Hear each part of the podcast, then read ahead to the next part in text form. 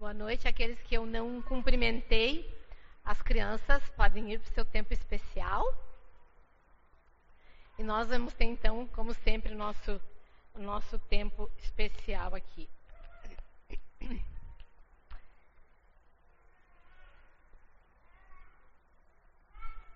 Uma vez eu fui jovem. e quando jovem eu aprendi uma musiquinha, na verdade um corinho. Nessa época a velhinha também era jovem. E quando eu cantar um pedacinho da musiquinha, eu tenho certeza que ela vai se lembrar, porque ela estava convivendo comigo nessa época. E tinha uma partezinha na música que falava assim: Disse o Senhor no livro de Ageu minha é a prata e o ouro é meu. Lembra? Viu? Ela está fazendo. Ela lembra. Mas o que que, por que, que eu estou falando isso? Porque quando eu aprendi essa musiquinha, eu fui para o livro de Ageu e fiquei impactado. A prata e o ouro pertencem a Deus, né? E aí a, a musiquinha dizia: Eu sei que cuidará de mim. Ele tem todas as coisas e ele vai cuidar de mim. E desde esse tempo, então, isso está lá em Ageu 2,8, né? Esse versículo onde Deus diz: Minha é a prata e o ouro. Ou seja, todas as coisas pertencem a Ele. E eu sou, assim, vou usar a expressão apaixonada, né? Pela, pelo livro de Ageu, um dos profetas menores que eu mais gosto. Há um tempo atrás, alguns anos atrás, eu já ensinei algumas coisas aí do livro de Ageu Hoje eu quero destacar algumas outras coisas desse livro, algumas talvez até vão ser repetidas naquela ocasião. Mas uh, eu vou precisar introduzir para vocês e introduzir e trazer o um momento histórico para que a gente possa entender. Antes de qualquer coisa, deixa eu dar uma dica para vocês. Se tu nunca leu o livro de Ageu, espero que, que como bons cristãos nós tenhamos já lido toda a Bíblia, alguns de nós, né, que somos cristãos há mais tempo. É muito interessante ler o livro de Ageu junto com os livros de Esdras e Neemias. Tá? Então, isso é só uma, uma dica. Isso vai ajudar muito a entender. O livro de Ageu é um livro muito pequenininho, ele só tem dois capítulos, né? mas há algumas lições muito preciosas, tanto para a nação de Israel daqueles dias, quanto para nós hoje, coisas que nós podemos aplicar para a nossa vida hoje. Então, por exemplo, Ageu que, que significa o nome Ageu? Muito interessante para o povo de Israel, os nomes sempre tinham significados muito interessantes. Ageu significa festivo. Em que período, então, da história nós localizamos Ageu? Ah, ele começa o seu ministério no ano 520 antes de Cristo. E o que é que estava acontecendo aí nesse período da história? Israel tinha voltado no ano 536 a.C. do cativeiro babilônico. Então, um grande número por causa de Dario. E aqui deixa eu fazer um parênteses: governos maus e corruptos podem ser ferramentas poderosas na mão de Deus. Então, não desanime, não desista. Deus é Deus sobre todas as coisas. Deus usou Dario, né? um persa mau, e Israel volta, então, através de um decreto de Dario, o povo, então, é liberado do cativeiro e volta para Israel no ano 536 a.C. Eles vêm para Israel e eles vêm com um propósito, e por isso eu falei de Esdras e Neemias. Num primeiro momento, a reconstrução dos muros da cidade de Jerusalém. Num segundo momento, a construção do templo, que Nabucodonosor, nas suas invasões, quando levou o povo como escravo para a Babilônia, havia então destruído completamente o templo. E agora ele precisava ser reconstruído. Então nós localizamos Ageu no ano 520 antes de Cristo. E o que estava acontecendo ali é que a construção do templo havia parado. Eles só fizeram o alicerce. E aí eles desistiram. E se vocês leem Esdras e Neemias, vocês vão ver historicamente o que é que estava rolando, que levou então tanto o povo como o próprio governador, né, que era o Zorobabel lá, a desistirem da construção do templo. E o ministério de Ageu, e olha, presta atenção nisso, o ministério profético registrado na palavra de Ageu durou só quatro meses. E ele era contemporâneo de Zacarias. E tanto ele quanto Zacarias tiveram o mesmo propósito no seu ministério, qual seja motivar, animar o povo a voltar a assumir a reconstrução do templo. Mas antes disso, Deus vai trazer algumas uh, recomendações, ou eu vou dizer assim, alguns puxões de orelha que a Geu vai trazer e que nós vamos estar olhando hoje à noite. O ministério de Ageu foi curto, às vezes Deus nos chama para fazer alguma coisa que parece, nossa, tão sem importância, mas que pode ser altamente significativo. Através do ministério de Zacarias e de Ageu, em cinco anos, aquele templo monumental foi reconstruído. No ano 515 a.C., o templo é dedicado ao Senhor outra vez. Então vamos orar. Deus, ajuda-nos a olhar para essa tua palavra tão preciosa e tirar lições para a nossa vida hoje, porque nós sabemos que essa é a tua vontade, esse é o teu querer. Tua palavra de Gênesis e Apocalipse traz tantas exortações, tanta motivação, mostrando o teu caráter, mostrando as nossas fragilidades e nos ajudando a entender que podemos sim andar e andar em vitória contigo. Então, vem nos abençoa nesse momento em nome de Jesus. Amém. Eu dei o título dessa mensagem: O melhor está por vir. Então, não desanime, o melhor está por vir. Então, vamos ver algumas situações aí que a Geu vai trazer para nós. E a primeira delas, então, ele vai começar divertindo a nação em relação ao seu desinteresse pela reconstrução do templo. Então, se já abriu lá em, em Ageu, Está lá, é um dos últimos livros do Antigo Testamento, depois de Sofonias, antes de Zacarias, bem pequenininho lá, está o livro de Ageu. E aí no capítulo 1, os versículos 1 e 2, vai dizer o seguinte: No primeiro dia do mês sexto do segundo ano do reinado de Dario, e é nessas observações aqui estipulamos as datas, só para vocês saberem, a palavra do Senhor veio por meio do profeta Ageu ao governador de Judá, Zorobabel, filho de Sealtiel, e ao sumo sacerdote Josué, filho de Jeosada, que, dizendo: Assim diz o Senhor dos Exércitos: Este povo afirma: ainda não chegou o tempo de reconstruir a casa do Senhor. Então o povo chegou à conclusão: não, não é tempo ainda. Vamos parar, não é hora, não é tempo, vamos esperar. O povo foi quem fez essa decisão. Agora pensa, eles tinham sido libertos do cativeiro. Pensa que eles tinham sido trazidos milagrosamente de volta para a sua terra. E ao invés de eles focarem na obra de Deus, no culto a Deus, eles estavam focando a sua vida nos seus interesses e naquilo que era bom para eles, né? E eles estavam buscando os seus interesses, e é interessante, versículo 3, além do necessário. O que é que o versículo 3 diz? Por isso a palavra do Senhor veio novamente por meio do profeta Ageu. Acaso é tempo de vocês morarem em casas de fino acabamento, enquanto a minha casa continua destruída? Então, o que o povo estava fazendo? Eu vou reconstruir, vamos reconstruir nossa vida. Vamos focar nas nossas coisas. Vamos reconstruir nossas casas. E nada errado nisso mas era muito além do necessário e era em detrimento da obra de Deus. Porque Deus está dizendo, vocês estão fazendo coisas com um fino acabamento, ou seja, as casas enfeitadas na época com mármore, que era tão precioso quanto é nos dias de hoje.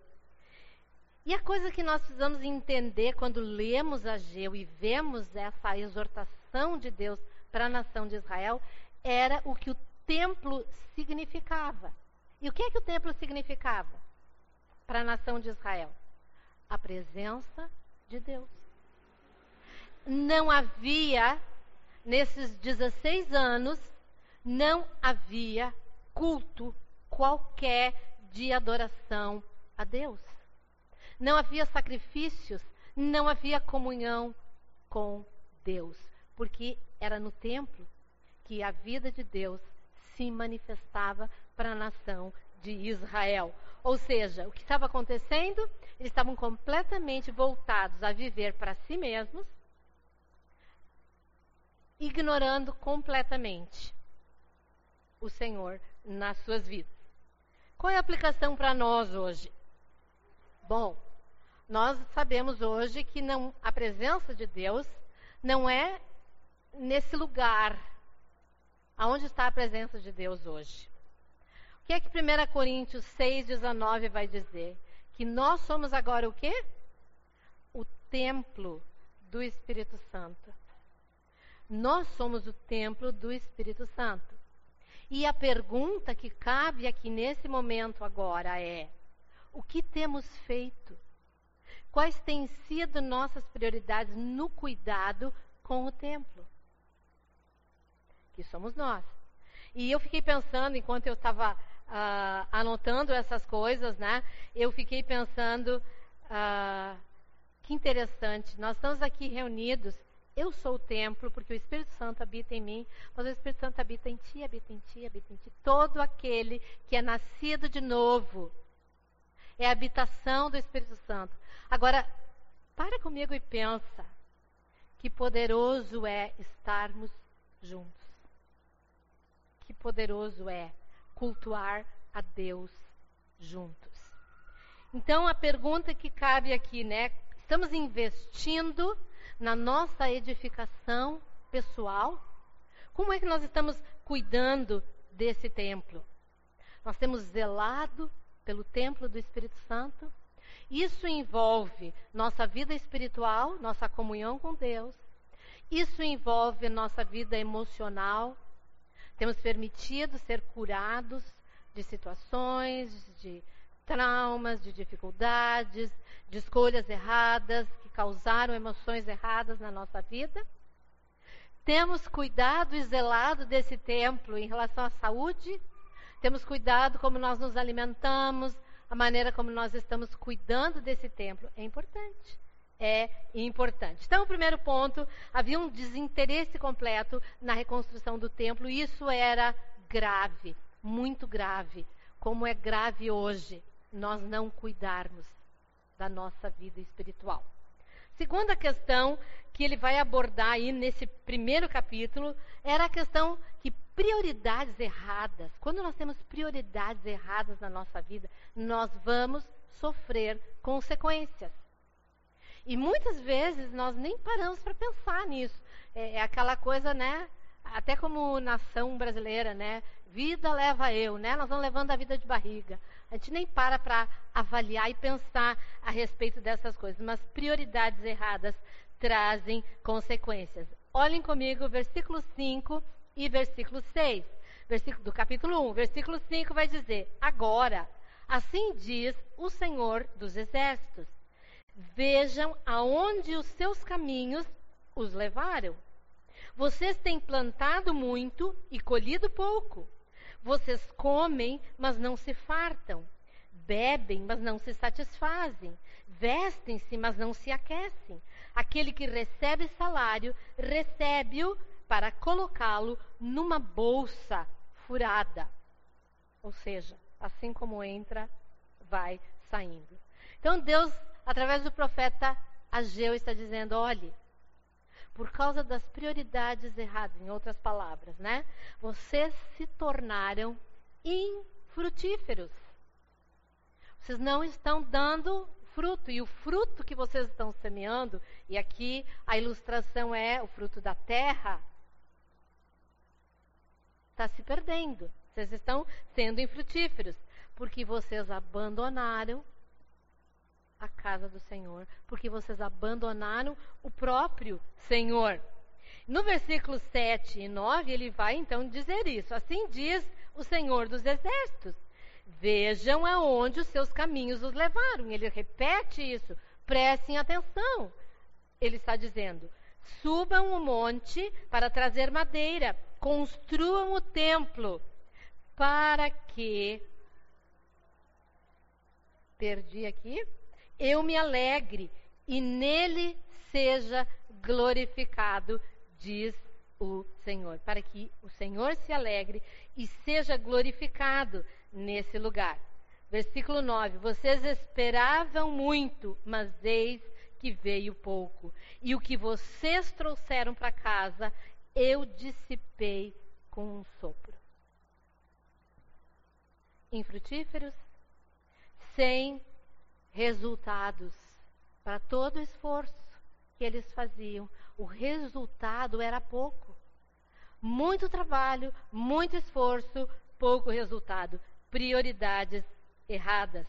O povo precisava entender que o coração deveria estar no lugar certo para que eles se tornassem frutíferos, para que eles recebessem a bênção do Senhor e para que o Senhor fosse glorificado. Esse era o propósito de Deus com o seu povo, é o propósito de Deus a nós, para nós ainda hoje. Isso não mudou. E na verdade, o que acontecia e provavelmente, né, havia muita reclamação, muita murmuração. E se vocês, de novo, eu vou voltar, se vocês lerem Esdras e Neemias, vocês vão ver. O trabalho era penoso, era difícil, né? E o povo desistiu.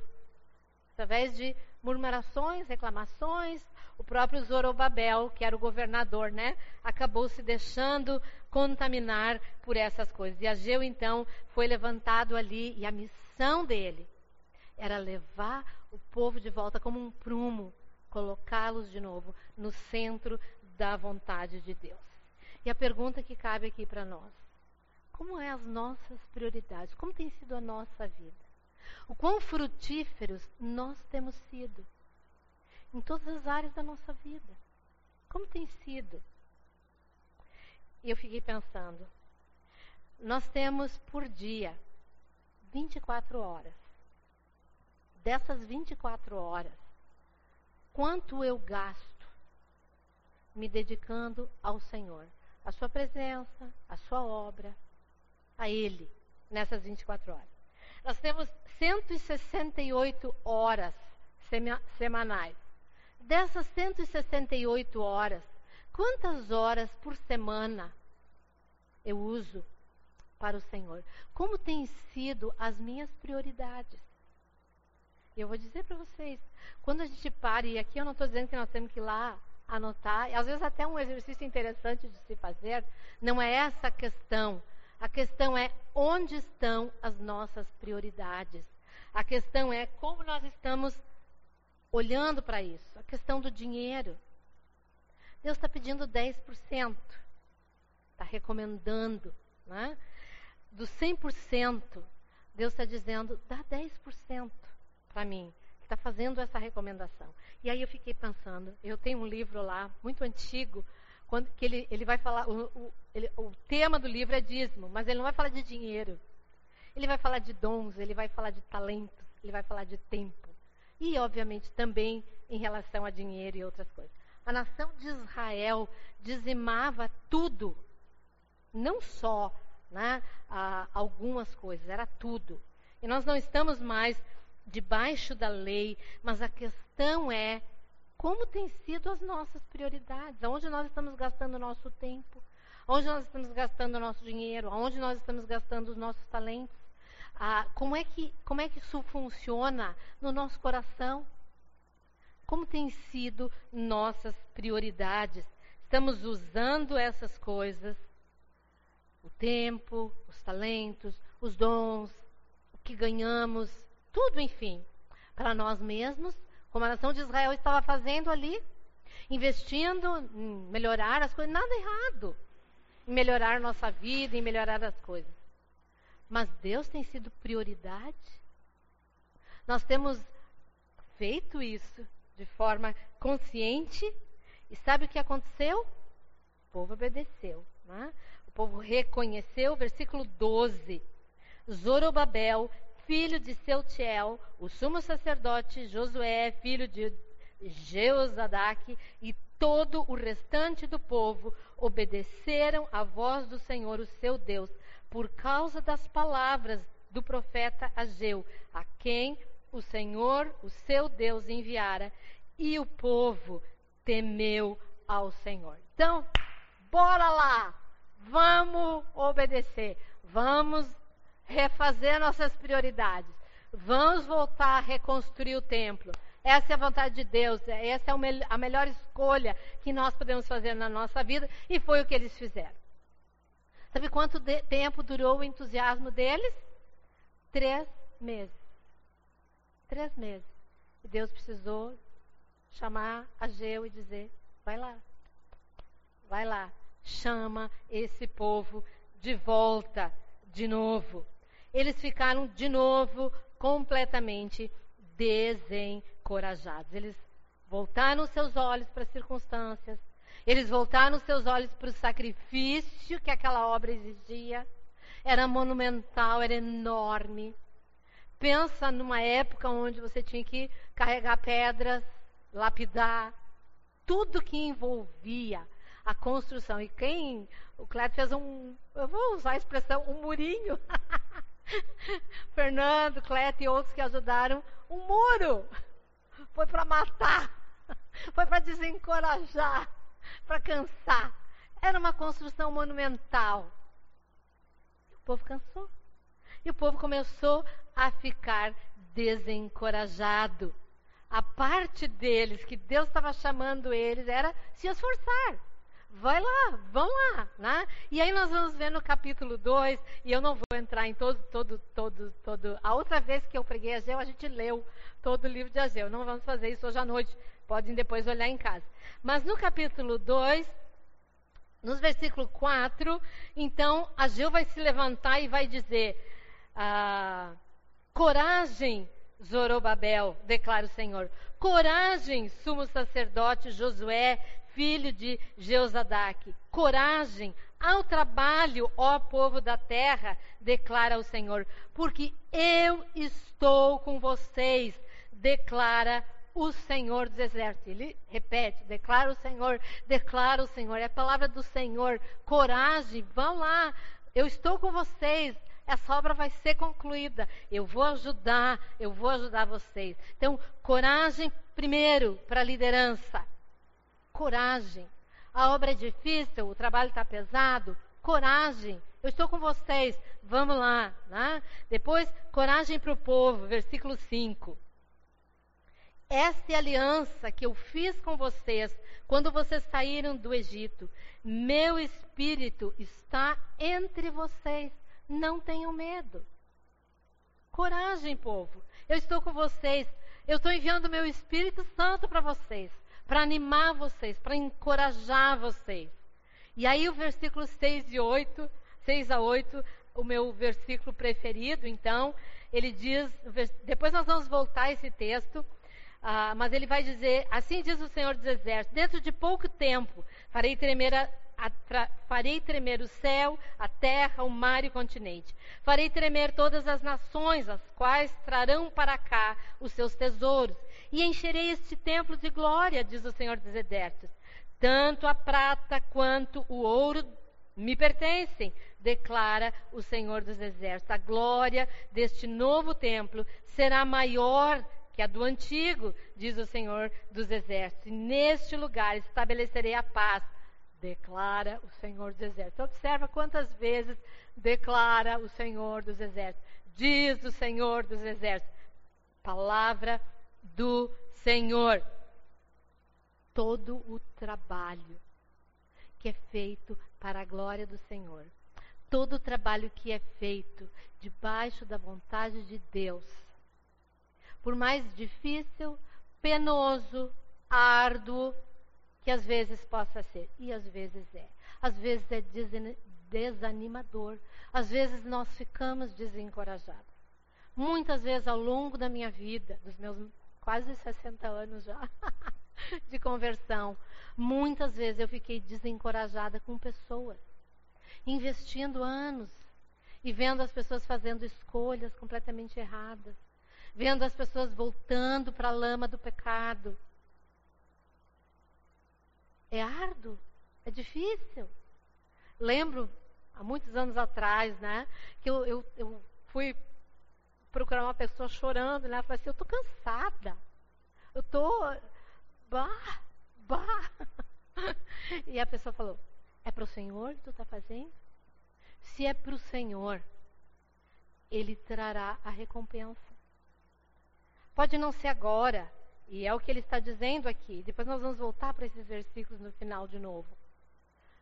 Lá adiante, lá adiante, haverá a recompensa. Então, se você está desencorajado, avalie as suas prioridades. Se a sua vida está sendo infrutífera, avalie as suas prioridades. Se eu estou no centro da vontade de Deus, os frutos virão. Eles podem de demorar, às vezes não é no momento ou a maneira como eu imagino que eles devem ser. Uma das coisas que eu olho para a minha vida, eu olho para trás, e uma das coisas que eu vejo e que é muito para mim, pessoalmente, é muito animador. Hoje, hoje, é muito melhor do que já foi. E aí eu olho para frente e penso, lá na frente vai ser muito melhor do que é hoje. Então, coragem. Persevere, vão em frente. Mas havia também uma palavra de exortação por causa desse desencorajamento do povo estava acontecendo algumas coisas aí, e que quando a gente lê, às vezes é difícil de entender sem a gente olhar mais detalhadamente. E o quarto ponto que eu quero trazer para vocês é que Deus os desafia a descartarem o pecado. E há três motivos que a gente pode olhar nesse capítulo 2 de Ageu, aonde Deus nos ensina a descartar o pecado na nossa vida. E quais os motivos para fazer isso? E o primeiro motivo que eu quero trazer é que pecado, seja de que origem for, seja a coisa mais grotesca, até a coisa mais trivial, pecado é contagioso. Pecado contamina. Olha comigo, versículo 12 e 13, agora do capítulo, nós estamos no capítulo 2. No capítulo 2 vai dizer o seguinte: eu vou ler o 11 ainda. Assim diz o Senhor dos Exércitos: faça aos sacerdotes a seguinte pergunta sobre a lei. Se alguém tiver, se alguém levar carne consagrada na borda de suas vestes e com elas tocar num pão, ou em algo cozido, ou em vinho, ou em azeite, ou em qualquer comida, isso ficará consagrado? Os sacerdotes responderam: Não. Em seguida, perguntou a Geu: Se alguém ficar impuro por tocar num cadáver e depois tocar em alguma destas coisas, ela ficará impura? Sim, responderam os, os sacerdotes, ficará impura. Agora, quando a gente lê isso assim, que, que exemplo mais estranho. Não era estranho para eles e nem deve ser estranho para nós que nós que entender, porque, por isso eu li o versículo 11, era sobre a lei. Então, o que, que a lei dizia? Né? Aquilo, a carne que foi oferecida em sacrifício, foi consagrada ao Senhor, tornava-se o vinho, todas as coisas ali, quem estudou tabernáculo, quem estudou a questão do templo, todos, as, todos aqueles rituais do Antigo Testamento que foram usados como lições para apontar para Jesus. Então, todas aquelas coisas que estavam ali sendo consagradas eram santas, santificadas. Agora, havia na lei coisas que contaminavam as pessoas e que elas não podiam, por exemplo, entrar no templo sem se purificar antes. Uma dessas coisas, haviam várias, mas uma dessas coisas era tocar com a sua mão num cadáver. Então eles precisavam passar por um processo de purificação. E aí vocês vão lá pesquisar como a lei ensinava eles a fazer isso. Então ele está usando esse exemplo. E aí o que, que isso tem a ver? Né? o que Deus está querendo mostrar para eles e para nós hoje em relação ao pecado, que era o que Deus estava alertando eles naquele momento. Por exemplo, eu vou visitar a Fábio, e a Fábio está com Covid. Ah, vou pegar um exemplo bem, bem assim, atual, né? altamente contagioso. E eu abraço a Fábio, e eu beijo a Fábio. E o que vai acontecer? Eu vou ficar contaminada. Agora, eu sou uma pessoa altamente saudável. Eu tenho uma saúde de ferro. E eu vou visitar uma pessoa doente. Eu posso fazer o que eu quiser. Posso soprar, abraçar, fazer o que eu quiser. Eu não tenho como transmitir a minha saúde para ela. Em outras palavras, é o que está sendo dito ali.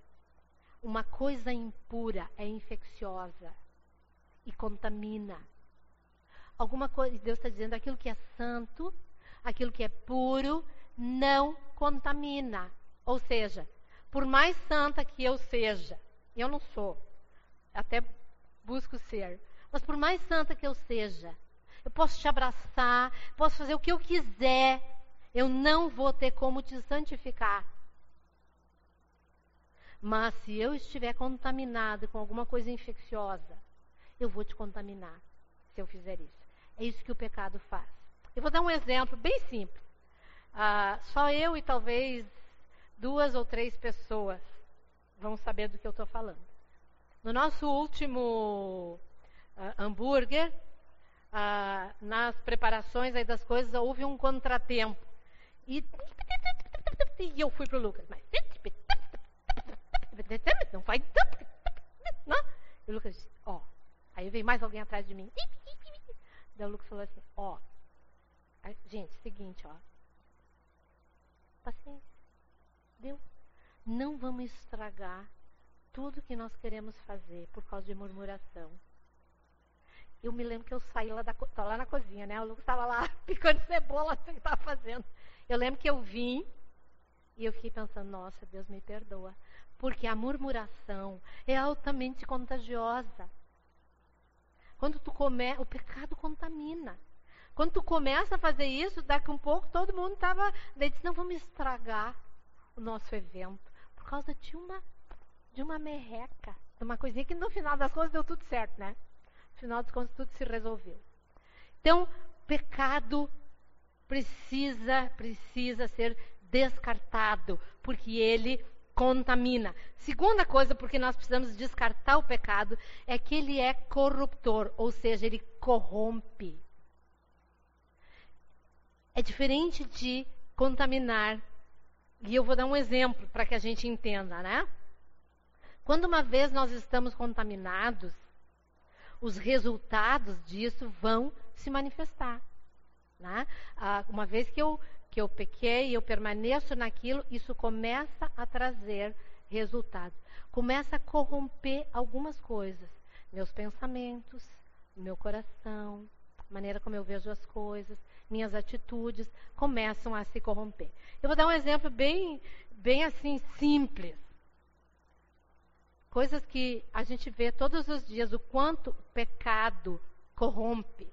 Por exemplo, sexo, comida. Deus criou essas coisas. Deus criou essas coisas pra, que são santas para o nosso bem, com propósitos específicos. Mas o que o pecado fez? Ele corrompe. E aí o que é que nós vemos, né? Em relação a, a essas, essas duas, tem tantas outras, né?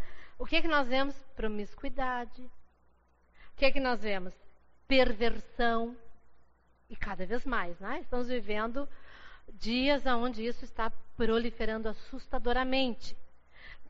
Glutonaria, bebedeira, aquilo que é para nossa alegria, para o nosso bem. Porque o pecado corrompe. Se nós usamos isso da forma errada, nós vamos ficar corrompidos. Mas sabe o que é mais assustador? nós podemos corromper o culto ao Senhor. Ou seja, a nossa adoração fica corrompida. Como isso, né?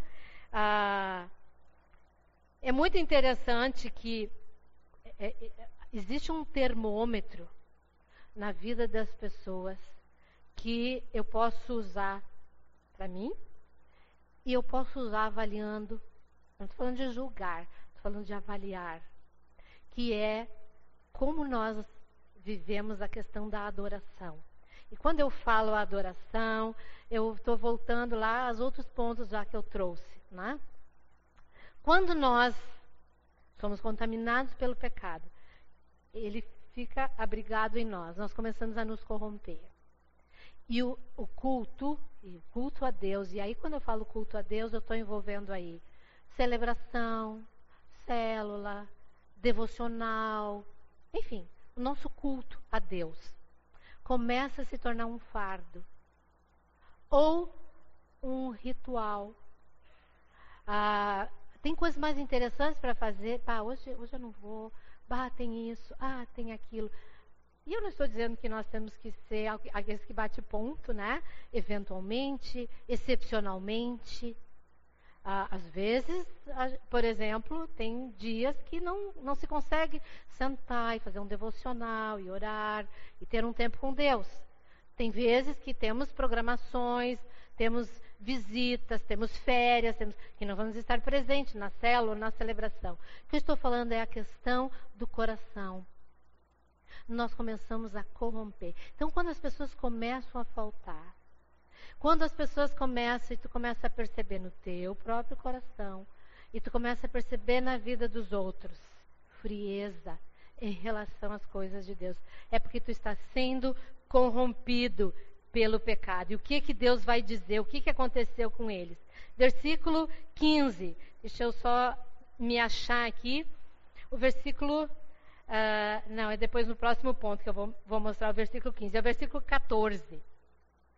Ele vai dizer: Azeu transmitiu essa resposta ao Senhor, do Senhor. Quando ele está ali vindo fica contaminado. Se tu tocar num cadáver, uma coisa infecciosa, tu vai ficar impuro. E aí ele diz: Ageu transmitiu essa resposta do Senhor ao povo. É o que acontece com este povo e com essa nação. Tudo o que fazem e tudo o que me oferecem é impuro. Então, eu venho na celebração, por exemplo, eu levanto a minha mão ao Senhor. Impura contaminada, corrompida. Qual é a reação ao Deus Santo que isso traz? E há vários outros textos que nós não vamos olhar. Deus abomina esse tipo de situação. Então nós precisamos descartar o pecado. E porque eles estavam cultuando a Deus, eles estavam lá na obra, eles estavam fazendo o trabalho, mas o coração deles estava em outro lugar. Talvez tu está aqui hoje à noite, mas talvez o teu coração esteja em outro lugar. Eu não posso avaliar isso, mas Deus está vendo. Deus está vendo. E eu sou responsável por aquilo que está no meu coração. Pessoal. Ninguém mais pode avaliar isso a não ser eu mesmo. E todo o entusiasmo com que eles iniciaram a obra, que nós vimos lá no versículo 12 do capítulo 1, vamos lá, vamos fazer né, o pecado. E aí, gente, não era assim, eles estavam adulterando, eles estavam roubando. Não. Olha o que estava acontecendo. O pecado é a terceira coisa, terceiro motivo. O pecado gera danos na nossa vida ele é danoso. E os danos podem ser eventuais, danos podem ser permanentes. Presta atenção nisso. Nós muitas vezes somos levianos em relação ao pecado. Mas quando, olha, quando eu fiquei pensando nessas coisas, avaliando essas coisas, é assustador o que o pecado pode fazer nas nossas vidas. Deixar de viver para a glória de Deus. Deixar de fazer a vontade de Deus é não prosperar. E é não prosperar em todas as áreas da nossa vida. É não prosperar na obra de Deus. Né? Há um custo muito alto. E agora sim, versículo 15 e 17. Agora preste atenção. De hoje em diante, reconsidere. Onde está o coração de vocês. Em que condições vocês viviam antes que se colocasse pedra sobre pedra no templo do Senhor? Quando alguém chegava a um monte de trigo procurando 20 medidas, havia apenas 10. Quando alguém ia ao depósito de vinho para tirar 50 medidas, só encontrava 20. E o 17 vai dizer: Eu destruí todo o trabalho das mãos de vocês com mofo, ferrugem e granizo, mas vocês não se voltaram para mim. Então, foi uma, um arrependimento temporário. Logo eles estavam de novo, estavam lá trabalhando, mas o coração estava na cereal, no vinho, às vezes nós estamos aqui levantando as nossas mãos e o nosso coração está lá nessa semana, naquilo, naquele outro. Bah, como que eu vou fazer com isso? Um momento de adoração, de culto a Deus. E meu coração está longe, longe, viajando, né? como se diz. Então, o pecado é danoso. Eu já disse para vocês, eles tinham deixado o cativeiro para reconstruir o templo. Quando eles chegaram em Jerusalém, se vocês olharem lá em Esdras, eles fizeram um voto ao Senhor. Eles estavam numa alegria sem tamanho. E logo eles esqueceram. Logo eles desistiram. Versículo 2 e 4 que nós vimos, né? Eles acabaram se voltando para suas próprias vidas. Eles perderam toda a prioridade, né? Voltaram para os seus próprios interesses. Abandonaram todas as coisas. E olha que interessante. Dionísio Pape foi um missionário inglês, né? Trabalhou no Brasil na década de 60 e 70.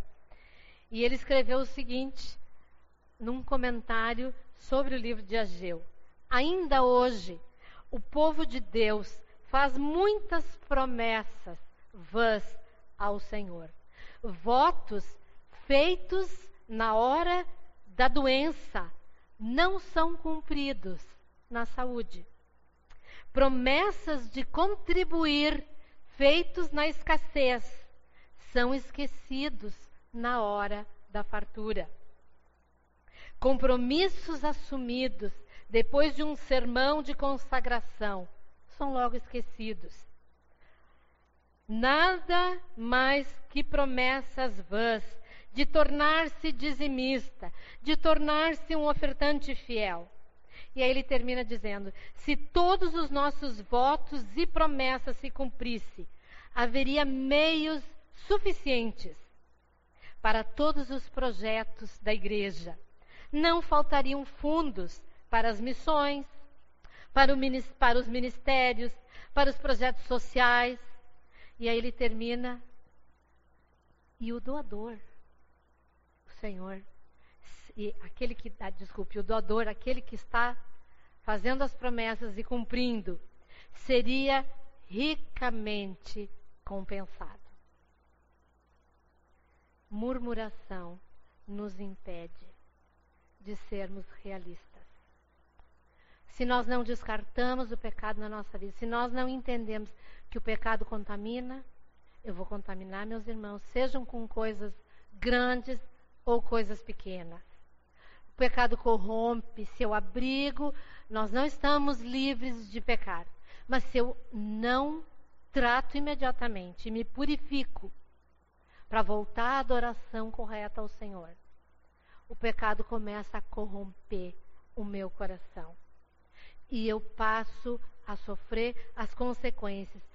E por último, o pecado é extremamente danoso aquele povo esqueceu que 16 anos de negligência não podiam ser em três meses transformados automaticamente em bênção. Muitas vezes na nossa vida nós negligenciamos o Senhor, nós negligenciamos a Sua presença, nós negligenciamos a Sua palavra, aí nós voltamos para Ele, nós corrigimos o curso, mas o pecado é danoso. Consequências muitas vezes ficam e nós precisamos estar conscientes disso. Muitas vezes demora, muitas vezes nós precisamos estar conscientes de que nós vamos sofrer as consequências. Mas no versículo 19 do capítulo 2, ah, o nosso mar maravilhoso Deus vai dizer o quê?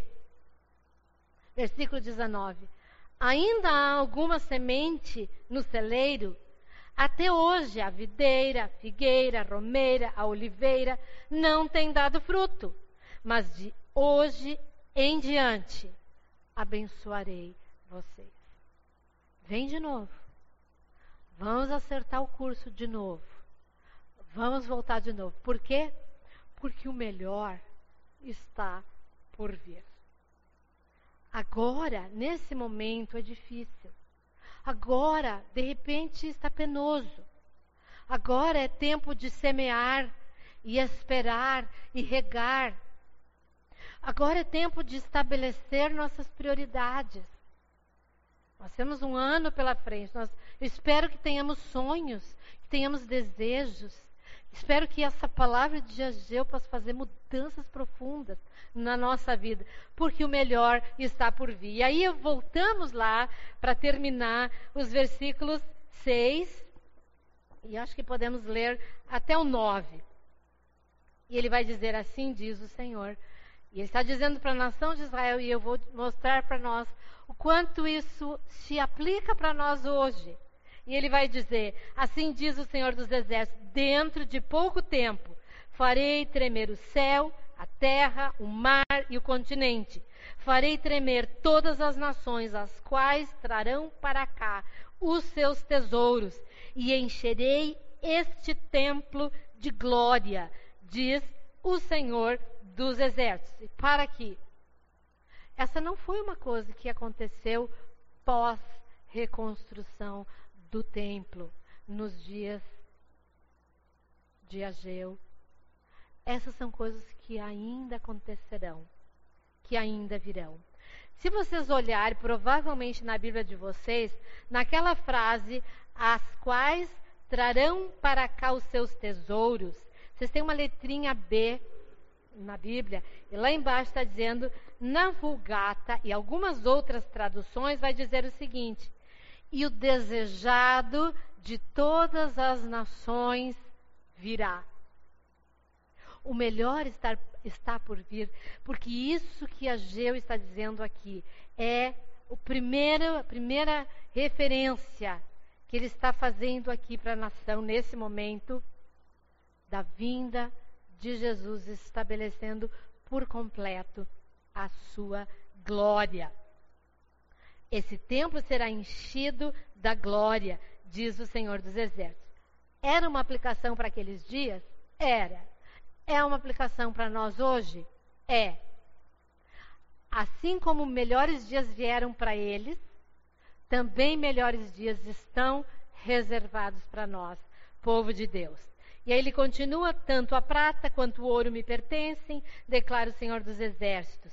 A glória deste no novo templo será maior que a do antigo, diz o Senhor dos Exércitos. E neste lugar estabelecerei a paz declara o Senhor dos exércitos.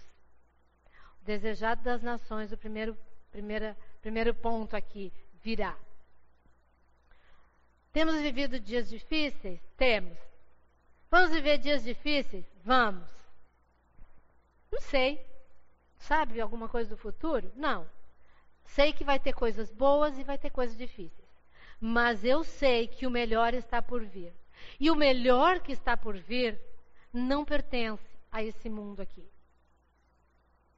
É isso que Deus, olha, vale a pena você buscar a glória de Deus. Vale a pena viver o centro da vontade de Deus. Vale a pena investir na obra de Deus, porque são investimentos de valor eterno. São coisas das quais nós vamos usufruir lá, lá na frente. Vale a pena a presença do Senhor né, virá. E a segunda referência que ele vai trazer sobre o melhor que está por vir, mencionando essa questão de Jesus, vai estar lá no versículo 23. E ele vai dizer: Naquele dia diz o Senhor, ou declara o Senhor dos Exércitos, eu o tomarei, meu servo Zorobabel, filho de Sealtiel, declara o Senhor, e farei de você um anel de selar, porque o tenho escolhido, declara o Senhor. Agora, por que essa palavra específica para Zorobabel? É que se você voltar para Esas e Neemias, vocês vão ver o quanto ele foi humilhado, quanto ele foi destratado na reconstrução dos muros, na reconstrução do templo. Esse homem penou, penou na mão dos inimigos. E agora Deus está dizendo para ele: Olha, Zorobabel, você vai ser um anel de selar, porque eu o tenho escolhido. Deus está dizendo para mim, Deus está dizendo para ti. Tu é um anel de selar. Ou seja, tu foi selado pelo Espírito Santo. Eu te escolhi. Tu é meu. E aquilo que eu tenho para ti é o melhor que está por vir. Por que para Zorobabel essa palavra? Se vocês forem para Mateus 1, vocês vão encontrar Zorobabel na genealogia de Jesus. Deus levantou aquele homem para ser um dos precursores da genealogia de Jesus. Eu te escolhi, Zorobabel. Entre tantos da tua família, tu foi escolhido. Então, Zorobabel não imaginava isso naqueles dias. Eu não imagino o que Deus tem reservado para ti, para mim. Mas a promessa de Deus é, baseado nesse exercício que eu acabei de mencionar, o melhor está por vir. Vale a pena penar, vale a pena perseverar na obra de Deus. Muitas vezes vai ser penoso, muitas vezes vai ser difícil, muitas vezes nós vamos ter que abrir mão. Abrir mão de coisas que talvez eu gostaria para investir em missões. Abrir mão de, quem sabe, trocar o carro por um carro mais do ano para investir num projeto de Deus. Vale a pena, porque o melhor está por vir. Eu não sei o que Deus tem para nós. Não sei o que Ele tem para nós como igreja. Não sei o que ele tem para mim, mas a promessa para ele é: cada lágrima que eu derramar por fazer a vontade dele. Quando eu estou penando no trabalho e na obra de Deus, eu vou ser recompensado.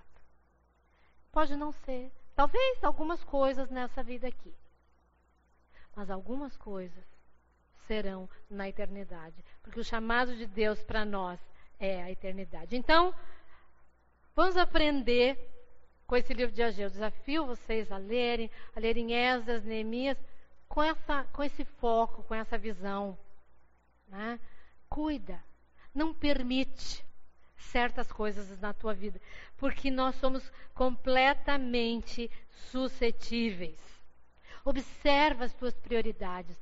Observa se Deus está soprando para longe o investimento. Nós, como igreja, como tem sido? Será que precisamos nos arrepender de algumas coisas? Será que precisamos nos voltar mais para o Senhor na nossa vida pessoal? O corpo é o reflexo. É o reflexo da tua vida lá de segunda a segunda.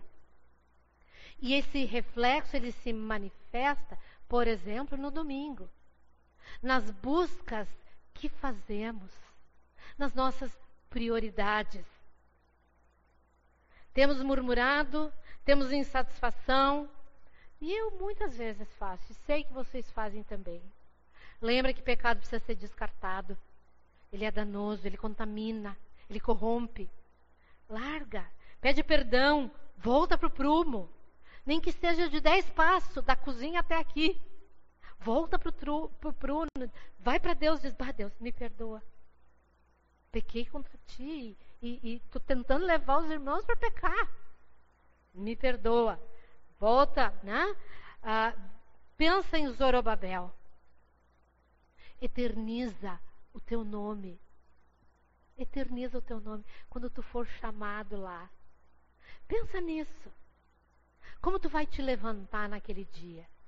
É um anel de selar e que vai se levantar e Deus vai dizer: Eu te escolhi para brilhar, para ser meu, para fazer a minha vontade, para cumprir os meus propósitos.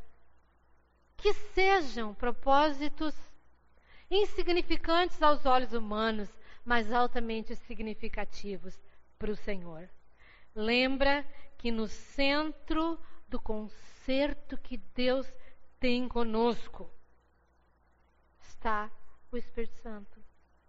Ele é poderoso para fazer na nossa vida tudo isso que nós vimos hoje à noite. Nós não somos. Ele pode nos libertar, ele pode tirar o medo, ele pode tirar o desânimo, ele pode curar, ele pode nos levar a abandonar o pecado, ele pode nos dar poder contra situações e circunstâncias com as quais nós lutamos às vezes por muito tempo. O Espírito Santo quer fazer isso, mas eu preciso me mover corajosamente na direção dele. E eu preciso permitir e desejar. Amém? Vamos orar? Que a tua palavra, Deus, comece pelo meu coração, me ajudando, Deus, mais e mais a avaliar a minha vida diante da tua palavra, diante daquilo que tu falas conosco.